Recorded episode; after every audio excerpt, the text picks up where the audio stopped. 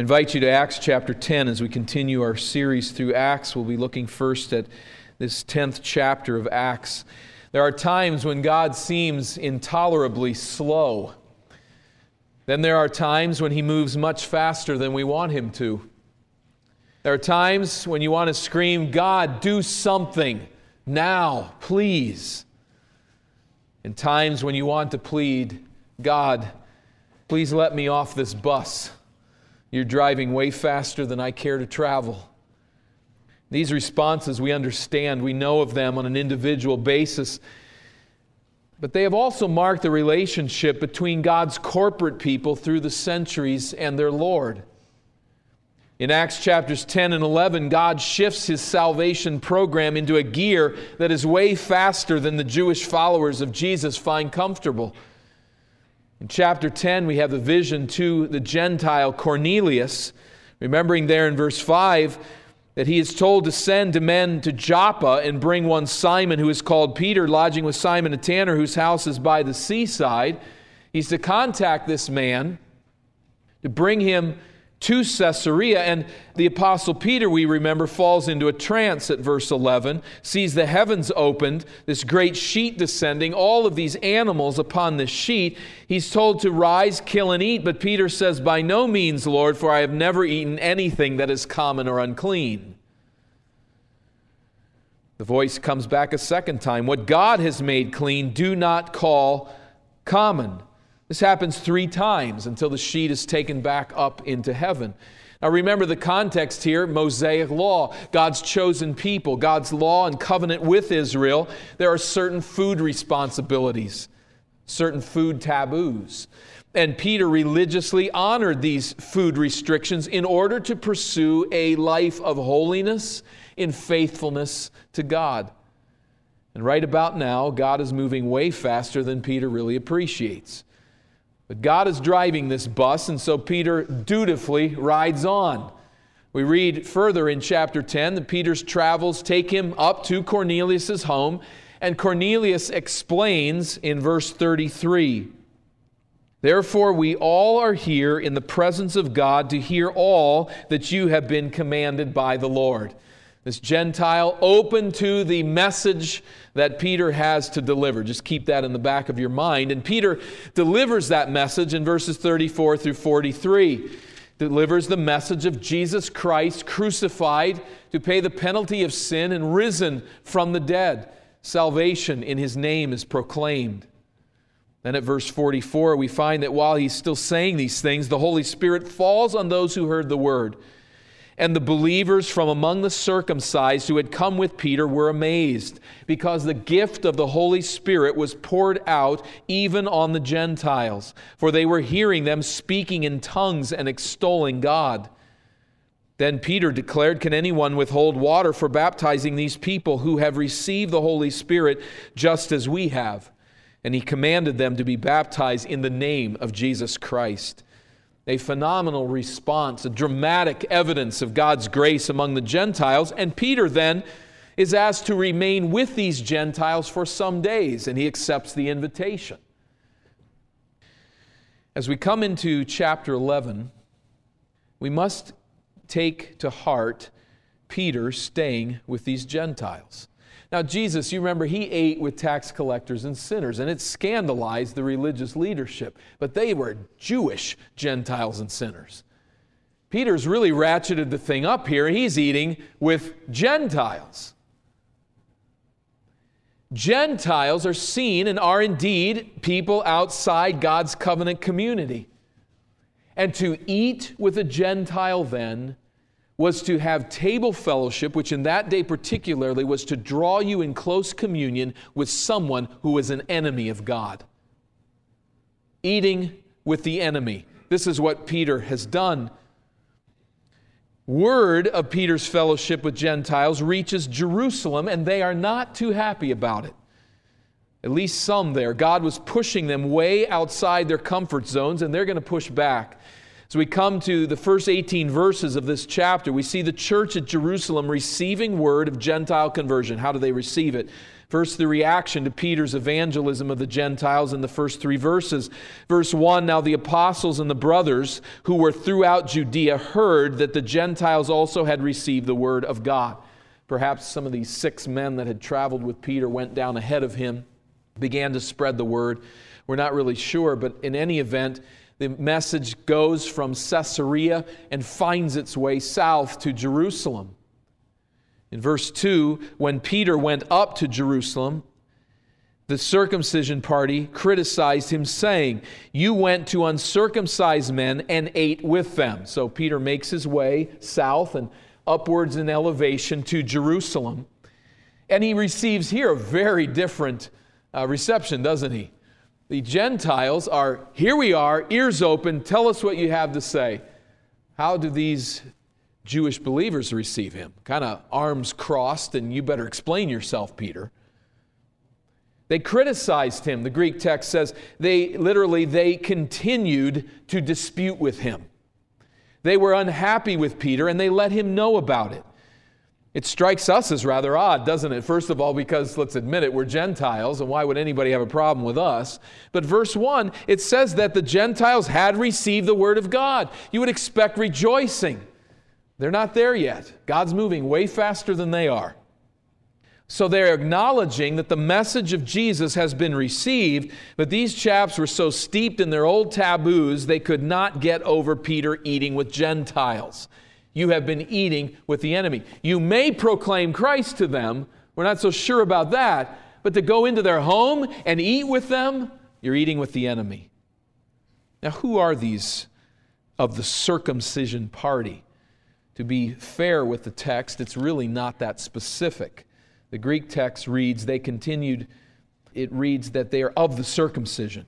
They're of the circumcision. So as we ask who they are, we have to fill in the blanks as to who that is. Some would say that of the circumcision means any Jew that's a Christian. But I think the ESV has it right here that they are not Jewish Christians generally, but a distinguishable group that is rising up within the Jerusalem church a group that was uniquely zealous in their insistence that the old covenant that God established with Israel was the portal through which every Gentile must pass. You must become first a Jew and then enter into full fellowship with God's people through salvation in Christ. This was the group that emphasized the boundaries God had erected to approach Him in Israel. And God was moving, again, way faster than these gentlemen were willing to move. The gospel was going global, and they were not ready for this shift in approach. So Peter was fellowshipping with Gentile sinners, and this was to them unacceptable. At verse 4 now, Peter is going to defend Gentile evangelism. Verse 4 But Peter began and explained it to them in order. He'll go down and give that explanation. We'll go through that fairly quickly, but just one moment before we enter into it. It's interesting what he doesn't do. Peter does not say, he does not get defensive. Who do you think you are questioning me? I'm an apostle of Jesus Christ, after all. I know what I'm doing. Why don't you trust me? He could have very easily turned it into a great debate, an argument, a war. They're disputing with him continually, but he does not go at it in that way. He understands, I think, ultimately, this is not about him.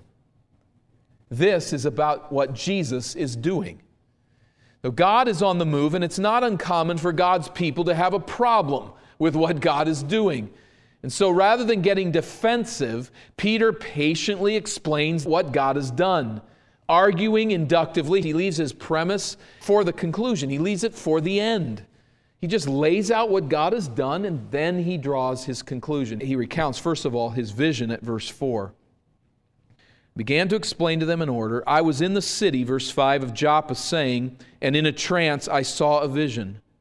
Praying, I should say. I was in the city of Joppa praying, and in a trance I saw a vision, something like a great sheet descending being let down from the heaven by its four corners, and it came down to me. Looking at it closely, I observed animals and beasts of prey and reptiles and birds of the air. I heard a voice saying to me, Rise, Peter, kill and eat. But I said, By no means, Lord, for nothing common or unclean has ever entered my mouth. Now, Peter identifies with the concerns of his critics here. He's explaining that to them. I was very resistant to what God was doing here. He's pushing back against God's desires. Verse 9, but the voice answered a second time from heaven, What God has made clean, do not call common.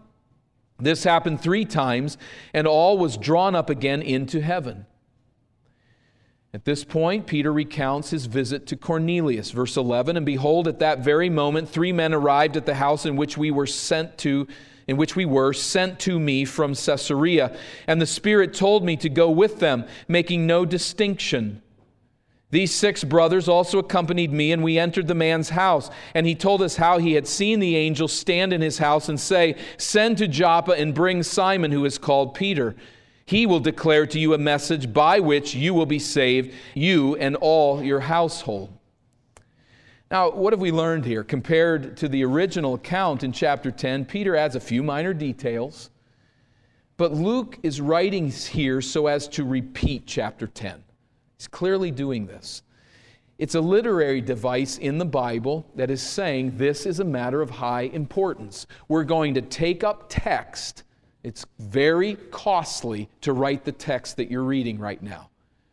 And to repeat almost verbatim what has happened in chapter 10 is costly for Luke as an author. He's doing so for a reason.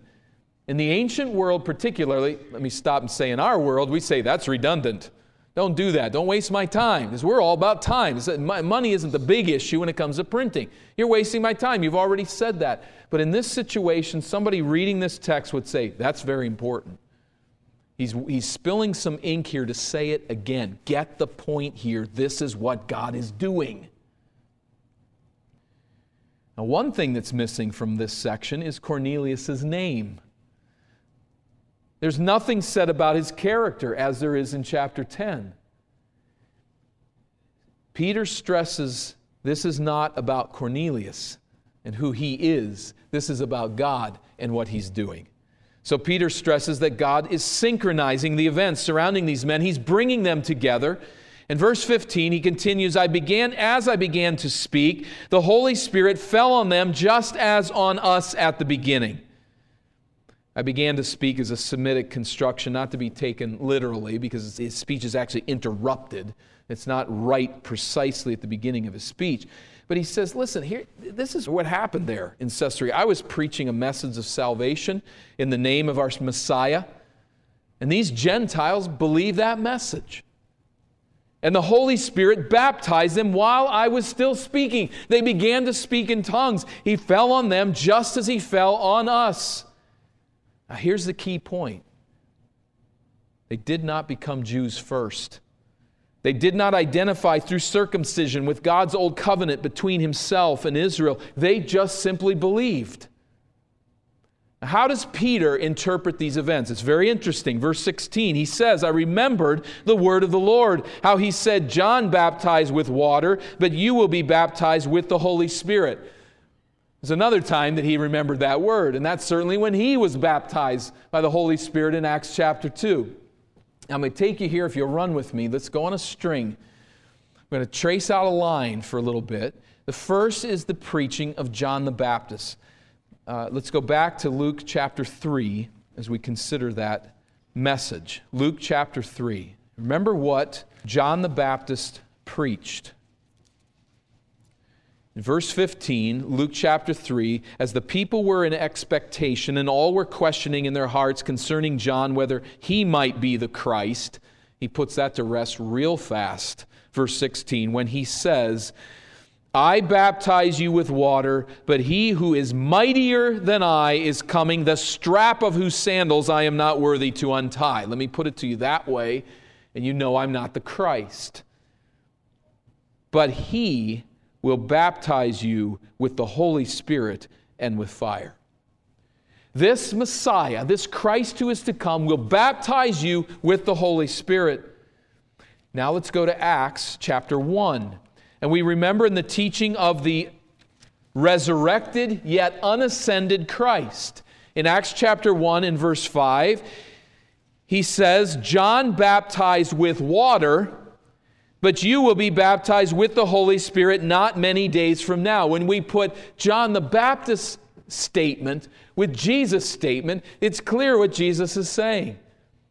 John prophesied, He baptized with water. One will come who is the Christ. I am that one. I am going to baptize you in the Holy Spirit as John prophesied. Chapter 2 of Acts. When the day of Pentecost arrived, they were all together in one place, and suddenly there came from heaven a sound like a mighty rushing wind. It filled the entire house where they were seated. Divided tongues as a fire appeared to them and rested on each of them. And they were all filled with the Holy Spirit and began to speak in other tongues as the Spirit gave them utterance. This is Jesus' baptism of the Spirit. As John prophesied, Jesus said, Go into Jerusalem and wait. Here, he baptizes the believers with the Spirit of God. Let's go back to Acts 11. At verse 15, then, he says the Holy Spirit fell on them just as on us at the beginning. So he links together in some measure, this latter day has come. Indeed, as verses 16 and 17 of Acts 2 indicate, as prophesied by Joel, this latter day, in some measure, has come. The outpouring of the Spirit of God that Joel prophesied, that John the Baptist proclaimed, that Jesus would accomplish, it has come. We received that baptism. Acts 2, Pentecost they have received the same thing. They've had the same experience. Here's his conclusion, verse 17. If then God gave the same gift to them as he gave to us when we believed in the Lord Jesus Christ, I don't think he's talking about the moment they trusted Christ as Savior, but the whole package, the same gift we received at Pentecost, who was I that I could stand in God's way? He gave to them the same gift that we received at Pentecost in fulfillment of the prophecy that John the Baptist had made, indeed, that Joel had made. Now, gentlemen, at this point, I had two options. I could stand on the tracks in front of the speeding locomotive and try to stand in God's way, or I could step off to the side and get on the train and move forward with him. I had no other option. They were baptized in the Spirit, they responded to the message of Christ. They hadn't become Jews. And so I baptized them, and I got with God's program. The new age had dawned with the gift of the Holy Spirit. That gift was passed on directly to the Gentiles apart from entrance into the covenant family of Israel. We read at verse 18 the response to his report. When they heard these things, they fell silent. And they glorified God, saying, Then to the Gentiles also God has granted repentance that leads to life. When they heard these things, they fell silent. It was a silence that reverberated with significance, a silence that trumpeted a new day. You can see them sitting there dumbfounded, their wheels turning the wheels of their mind spinning rapidly as they try to grasp what is happening here. And then their silence gives way to praise. From silence, they glorified God. Several observations as we consider this verse. First, when a sinner saved by grace hears that God has saved another sinner by grace, the only real legitimate response is joy it's thanksgiving, it's praise. If you hear that someone has come to trust Christ as Savior, and there's evidence that they have come to trust Christ as Savior, and you are dull of heart or even jealous, there's something seriously wrong. When God reaches a sinner, He puts joy in our heart whenever we hear that He's doing it again, that His mission is continuing forward. Grace has conquered sin God has done it again. Forgiveness has been granted. That should inspire our worship as we come together on the Lord's day. We sing as Gentiles because God's work of redemption continues forward. Second observation repentance unto salvation is a gift of God. Peter never even mentions Cornelius' name here, does he? He doesn't praise him by any means. That Cornelius was so good that God saw that he merited salvation and gave it to him. Or that Cornelius was really a really sharp guy. And as I came and delivered the message to him, he, he really picked it up quickly and he responded in faith. He's not praising Cornelius here, is he? They are not praising Cornelius. When they heard these things, they fell silent, glorifying God, saying, Notice what they said. Then to the Gentiles, God has granted repentance. The Bible always puts the initiative for salvation with God. Third observation linked directly to this second that the initiative is always with God. This baptism of the Spirit, accompanied by speaking in tongues, is not viewed as a second work of grace that comes after salvation. It's referred to as repentance that leads to life, that is, to conversion, a conversion that God grants. Observation four, we should not get the impression that everyone went home with glad hearts, all struggles resolved, and that the mission to the Gentiles moved on without a hitch. This isn't the case.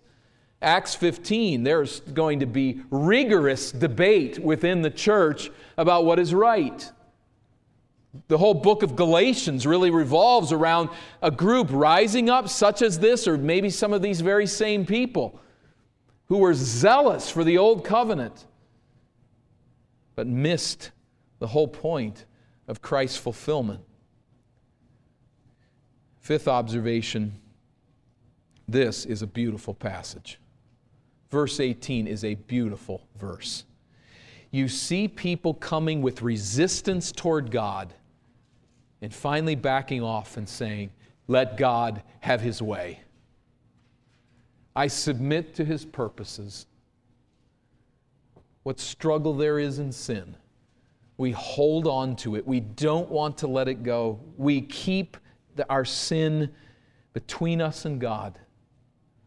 But praise God for that work of grace that He works in a heart when He leads us to see that His will is different than mine, and I convert to His will. That's what they do here. It's not perfect, point four. There's a lot more work to be done, but they submit. Praise God. The evangelization of the Gentiles is started in this dramatic fashion. But I think the whole point of the remainder of the chapter is to connect to this dramatic evidence of God working among the Gentiles and putting with it an area of very subtle, quiet influence. The Spirit of God is orchestrating the connection between Peter and Cornelius. No one can argue that point. But the Spirit of God is also working quietly in far off places to continue the same idea. And so we find in the remainder of the chapter the church at Antioch venturing into Gentile evangelism. Now, those who were scattered because of the persecution that rose over Stephen traveled as far as Phoenicia and Cyprus and Antioch, speaking the word to no one except Jews. Takes us back to 8 1, the persecution that comes from Stephen. Sends people out throughout Judea, Samaria, Galilee. And you see on the map here the Phoenician coast. The word is traveling upward. Remember, Philip goes up through up to Caesarea and from that point, it's going northward. People are hearing the word of God. But as you see at the end of verse 19, speaking the word to no one except Jews. Apparently, the idea is still there. We're going to go to all nations and find the Jews that are there and proclaim the gospel to them. And as other people become Jews, we can proclaim the gospel to them. And maybe God occasionally does something unique such as with Cornelius at Caesarea, but they're speaking only to the Jews. And this might go back in time just a bit too, before chapter 10. We're not sure. But the message of Jesus continues to reverberate outward from Jerusalem. That is the key to Phoenicia, to Cyprus, this island west of Antioch, and to Antioch. Let's think of this city for a bit. It would be wise for us to take about 30 minutes to talk just about what Antioch was. We won't do that. But Antioch, southwest Turkey today, was a large, prominent, cosmopolitan melting pot. It was a proud Gentile city, known for its sophistication, its wealth, its rampant depravity, its hedonism. But this worldly city would become the beachhead from which the gospel of Jesus Christ would go global. As you see Antioch here on the map, it serves as a hinge pin and swings the gospel westward across what is now Turkey and further. Antioch would become ground zero for the evangelization of the world. But yet, at this point, people are speaking the word to no one except Jews. Now, quietly, subtly, with no fanfare, verse 20. There were some of them, men of Cyprus and Cyrene, who on coming to Antioch spoke to the Hellenists, also preaching the Lord Jesus. There is some debate as to what Hellenists mean. Are these Greek speaking Jews? I think there's good reason, I won't go into it, why we should take it to be Gentiles. I think it refers to Gentiles, and there's good support for that. But these unnamed, unsung pioneers of the faith take a daring risk here and begin proclaiming the gospel to Gentiles. Everyone's preaching only to Jews, but they, for some reason, step over that line. And they proclaim Jesus to Gentiles. What would others think? Well, all that matters is really that God blesses their initiative, verse 21. And the hand of the Lord was with them, and a great number who believed turned to the Lord. Well, news of that's going to again reach Jerusalem. And I don't know that this is the case, but it almost seems like the church of Jerusalem's running out of apostles. And so they find who, who's the best, next best person to go to go up there and check it out and see what's going on in Antioch. We hear that there's people preaching directly to Gentiles. Verse 22 the report of this came to the ears of the church in Jerusalem, and they sent Barnabas to Antioch. We've met him before. This is the man that sold the field, that brought the proceeds to the church to help people in need. This Hellenistic Jew from indeed Cyprus. And when he came, he saw the grace of God. So he goes all the way up there to Antioch and sees the grace of God. He was glad. Why? He's a true believer. And he exhorted them all to remain faithful to the Lord with steadfast purpose. He didn't exhort them to receive circumcision and for their families to identify with the old covenant. He rejoices. He takes them as they are, as Gentiles, and says, Persevere in the faith. Remain true to the Lord. That's his message.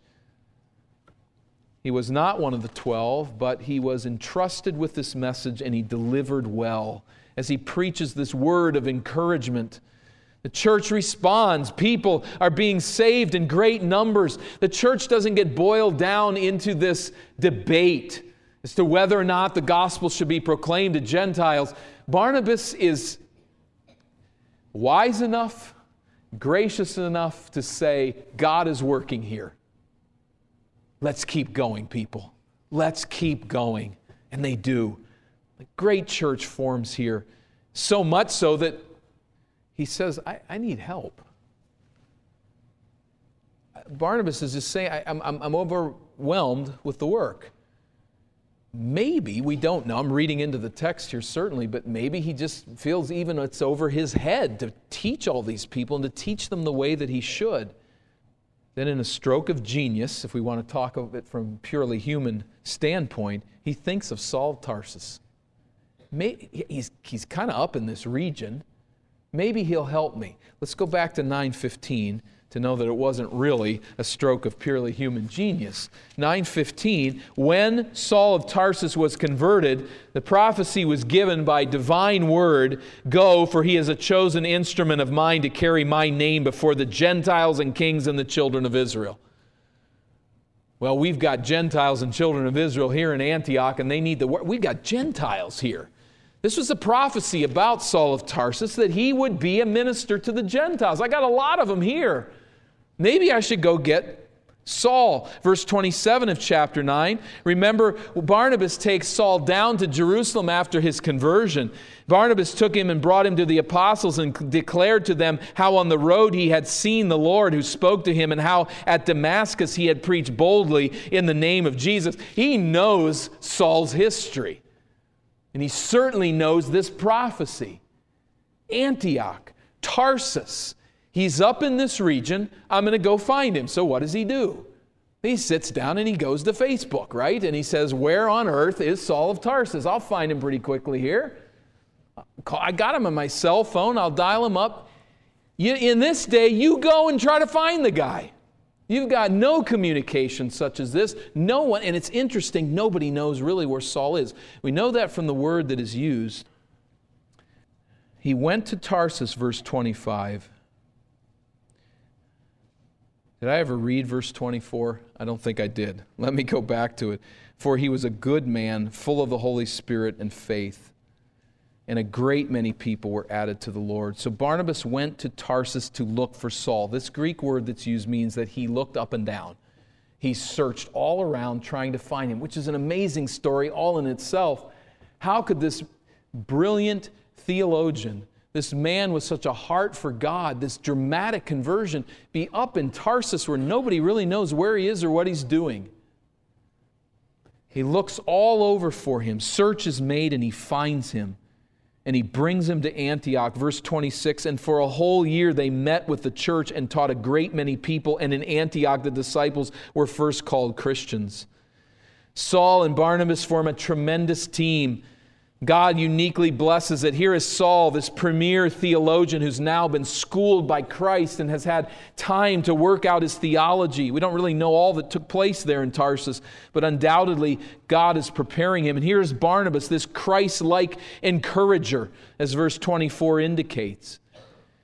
And Gentiles are being saved, verse 24. A solid, vibrant church is formed. Evangelism, edification, indoctrination, encouragement mark the church. And they're called Christians. First here, undoubtedly by non Jewish people who probably wouldn't be calling them after their Messiah. It's probably by the Gentile populace. But why, what does that indicate? These people have made enough of a splash that they receive a name. These Gentile pagans, no, these are Christians. They follow Christ. The Jewish Messiah. This is also a scary word. Now, it might be a derogatory phrase. We don't really know ultimately, but it is a frightening thing. The Christians in this cosmopolitan city have freedom to pursue Christ. They have freedom under Rome to as long as they're identified with the Jews, because the Jews was a long-standing religion and Rome basically accepted it. But now they're being distinguished as their own group, and this will lead to persecution directly.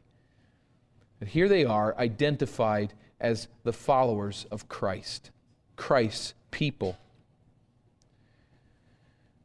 Now, there follows then, in verses 27 through 30, a section that might be seen just be really kind of strange and oddly placed here at this point, but I don't think it is. I think it's here for very good reason. We read at verse 27 that in those days prophets came down from Jerusalem to Antioch. And one of them, named Agabus, stood up and foretold by the Spirit that there would be a great famine over all the world. This took place in the days of Claudius, who reigned 41 to 54 AD. So this prophet comes receiving a revelation from God that there's going to be great economic crisis. There's going to be a recession slash depression. Whatever it is, it's going to be hard times that are going to come upon the whole world, an idiom for the Roman Empire. And indeed, as we look to history and historical records, there were intermittent seasons of famine during Claudius's reign. It was one of the great problems of his reign.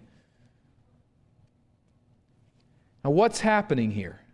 There is this message that there will be this famine. It's difficult to make a living in Jerusalem when times are good. Now it's going to become very difficult. Verse 29 So the disciples determined, everyone according to his ability, to send relief to the brothers living in Judea. And they did so, sending it to the elders by the hand of Barnabas and Saul. Probably the occasion of Acts chapter 15. But the significance is what? Do we see this? A largely Gentile church is sending financial aid to the struggling believers in Jerusalem, where it was notoriously difficult to make a living. They are reaching across geographic boundaries and ethnic boundaries. There's a lot of people in need between Antioch and Jerusalem. But reaching across this geographic divide, they take the money all the way down there to where the church started. What they are saying with this gift is that these Jewish Christians in Jerusalem are our people. They're our brothers and sisters in Christ. And I'll tell you, there's only one answer for this unprecedented act of compassion, and that reason is Jesus. It's Jesus Christ. There's no other answer. These Gentiles are aiding Jews to start with. They live in a culture, these Jews, that would look at these very Gentiles as dogs and scum. Some of even the Christian Jews are still holding these Gentile believers at arm's length, saying they're not quite right with God yet. They're really not to be welcomed in yet at this point as full standing citizens in Christ. And these people take of their means and send money down to bless Jewish Christians. There are people now.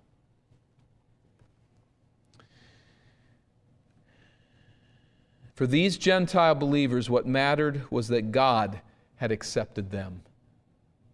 They weren't really concerned whether the Jews did or not.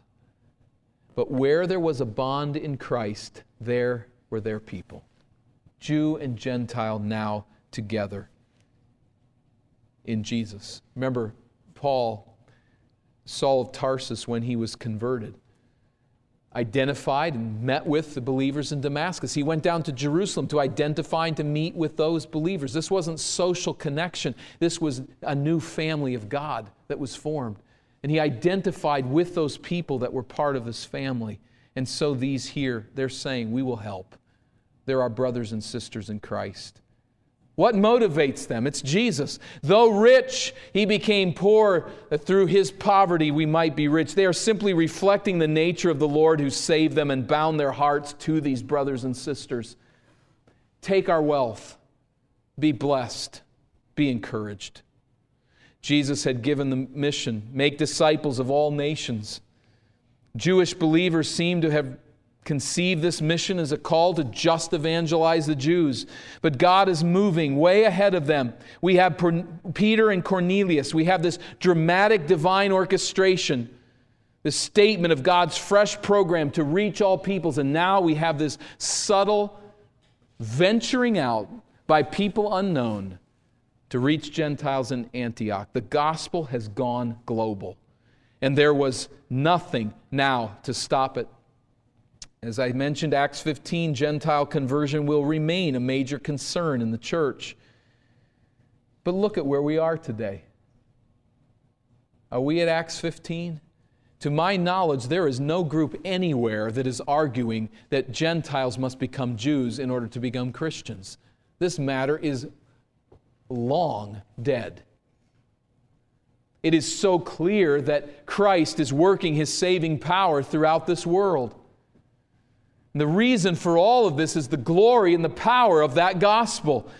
Jesus fulfills that old covenant. There is no need any longer to come through these concentric walls to enter the presence of God. Now, through Jesus Christ, our great high priest, we can enter directly into the presence of God as a priesthood of believers. He has fulfilled the old covenant. He is, in one sense, the new temple where we meet with God. And that repentance that God grants that leads to life, referred to in verse 18, is a message for all peoples. We don't need to discriminate. We take it, indeed, we shouldn't. And, I, and it leads to the question as we close this morning have you embraced this message leading to life? If you think not, if you do not rejoice when others turn to Christ, if you do not really see what it means and understand it intuitively, maybe you hold on to sin, are unwilling to let it go in repentance. There's a man I spoke to this week who's lost his life in virtually every respect, but he talked about the way that sin had a grip on his soul and he couldn't let go, knowing it was killing him. What you need, and I would say in light of 1118, is to pray that God would grant you repentance. To set things up properly there, not Jesus, tell me what you have and I'll see if it works for me but rather to go to Him in prayer and to plead with Him to grant you repentance that leads to life. You are in desperate need, and you can never deliver yourself from your own sin. Only Christ can set us free. Only Christ. Ask Him, pray to Him, plead with God to grant you repentance. Don't ever look to God as the one who's at fault but ask Him to give what He alone can mercifully give and receive Christ crucified and risen as your Savior. If you have responded to that message, we should leave here rejoicing. This is grace, in grace alone, that brings us to this transforming message and permits us to be transformed by it. Jesus has died for me. The gospel of Christ has gone global. It has reached to us here in this far reach of the earth, so far from Jerusalem. We now are part of a global fraternity, a family of God. And indeed, we say sometimes, don't we, that there are times like such as here where God is moving faster than we want Him to move. And there are times, such as in our setting here, so far removed from Jerusalem, and here in a nation that is turning rapidly away from the gospel, where we ask, why does God move so slowly? Why are there not more who respond in faith to the gospel? Certainly, part of the fault lies with us. We need to open our mouths and to proclaim the truth. But it's cold here. Colder some places, uh, more cold some places than here, but it's cold here. People don't respond in droves. God is moving slowly, but let's plead with the one who can grant forgiveness. Let's plead with the one who grants repentance unto salvation, and let's continue to proclaim this gospel as a fraternity, as a family of God to anyone, anywhere, by the grace and power of God in Christ. Let's bow and pray in His name. We long for the day when Christ reigns over every nation on earth. Indeed, in one sense, He does, our Father. But we pray for that day when He will come to earth, when He will set up that rule, when every nation will bow knowledgeably. God, I pray now that you would help us to be about the business of the gospel and that we might all rejoice in the salvation that's in Christ, in whose name we pray. Amen.